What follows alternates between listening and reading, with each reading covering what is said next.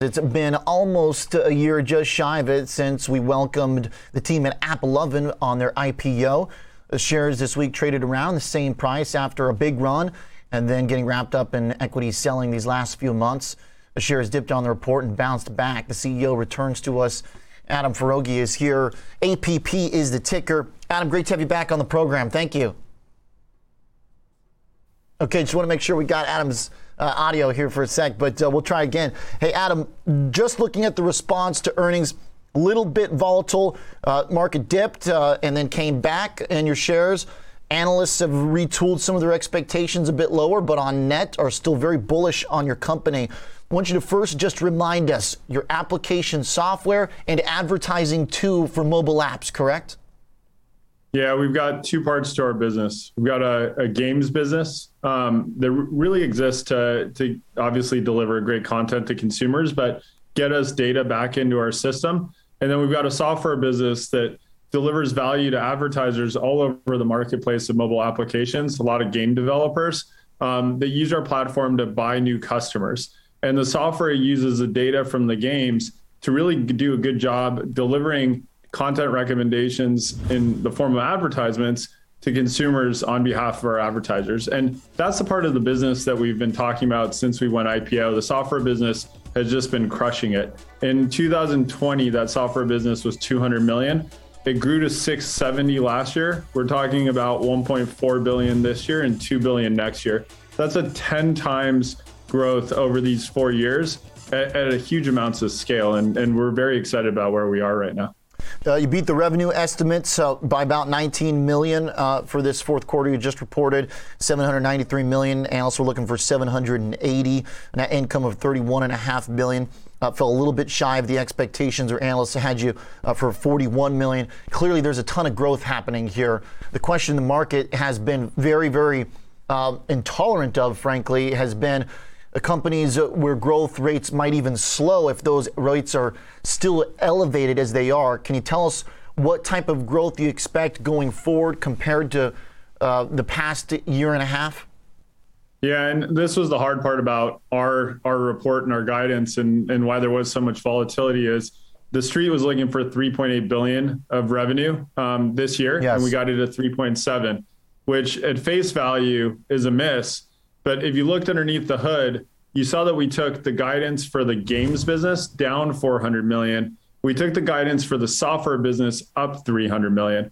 Now that software business, as I mentioned, is a triple digit grower this year at huge amounts of scale. And a dollar of software revenue is worth much more to us. In fact, typically analysts value the software business at 20 times revenue and the games business is only worth three times revenue. Mm. So if you just do the math, mm-hmm. in a market where people were digesting the report, we would have expected up 10, 20%. Um, and the volatility came from just that headline uh, that, that requires people to then go dig a level deeper against. Adam, the uh, eventual makeup of uh, the revenue. Um, as you talk about the profitability of the uh, of the other side uh, uh, outside of the the games and the apps, the advertising side and the recurring revenue that comes from that uh, as well. What is the, the end goal? Is um, that 70, 80, 100% of, of the business? And what's that interdependency between app engagement and then the marketing and the software side? Yeah, on the app side, really the we kicked it off to get data, and now we've got 200 million people playing our games every single month, 40 million daily actives. And we think we've gotten it to the level of scale that we needed to get it to. And we've been talking about this for a while. We don't have to grow the app business to grow the software business. In fact, for the last three quarters, the app business hasn't grown, but the software business has grown 30% roughly quarter over quarter each of the last three quarters. And so our goal really is to grow that software business. It's a very high margin, high value business, recurring in nature, um, and high performance for our customers. And so that's what we're really focused on long term. We've got a $2 billion games business. So for, for the software business to be the vast, vast majority, where we're talking 80%, 90% of the revenue, it's got to grow to $10 billion. But we have talked about the fact that we're very excited about the market we're in and our market position. And over the next 10 years, if we keep growing at 25, 30% year over year, we will get to a $10 billion software business that's hugely profitable. And that's why we're here working very hard each day. And Adam, just to uh, uh, uh, really like those details, uh, and uh, what I'm want to probe even more is the relationship between the app and the game side and the software side. So hypothetically, could you sell and divest uh, or spin off the app and the game side, or do you need the data that you have from that pool of players and users to power the software side? How separate can they get? Yeah, it's a it's a great question, and uh, it certainly make my job explaining the the story of the company much easier. But we do need the the first party data. It's valuable. Um, right. We've got the 40 million daily actives that I mentioned on the on the game side. We see 400 million daily actives on the software side that we're marketing to every day. 2 billion monthly actives playing mobile games where we have an opportunity to serve an advertisement. And the system's built, the technology's built around both the actual data that we have from the games and then lookalikes around that, where we're predicting a user that we don't know on our own games. What are they going to do based right. on the data that we have in our own games? So they're interrelated, um, which obviously makes the narrative a little bit trickier mm-hmm. when you're mm-hmm. talking about two distinct types of revenue that are growing at drastically different rates, and the software being so much higher value.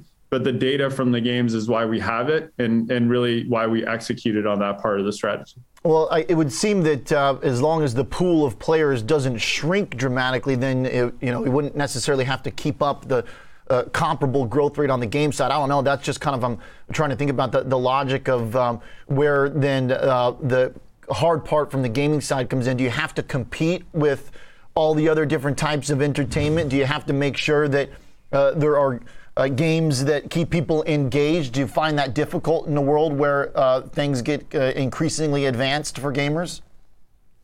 Uh, yeah, just uh, as you touched on, we actually don't have to really grow it much, and that's what that's what we guided to, and that's what you've seen in our numbers for three straight quarters is that ten percent uh, with our software and our predictive capability around lookalikes has let us go become really good at predicting outcome for the whole audience. And that's why the software business for three straight quarters has grown so much.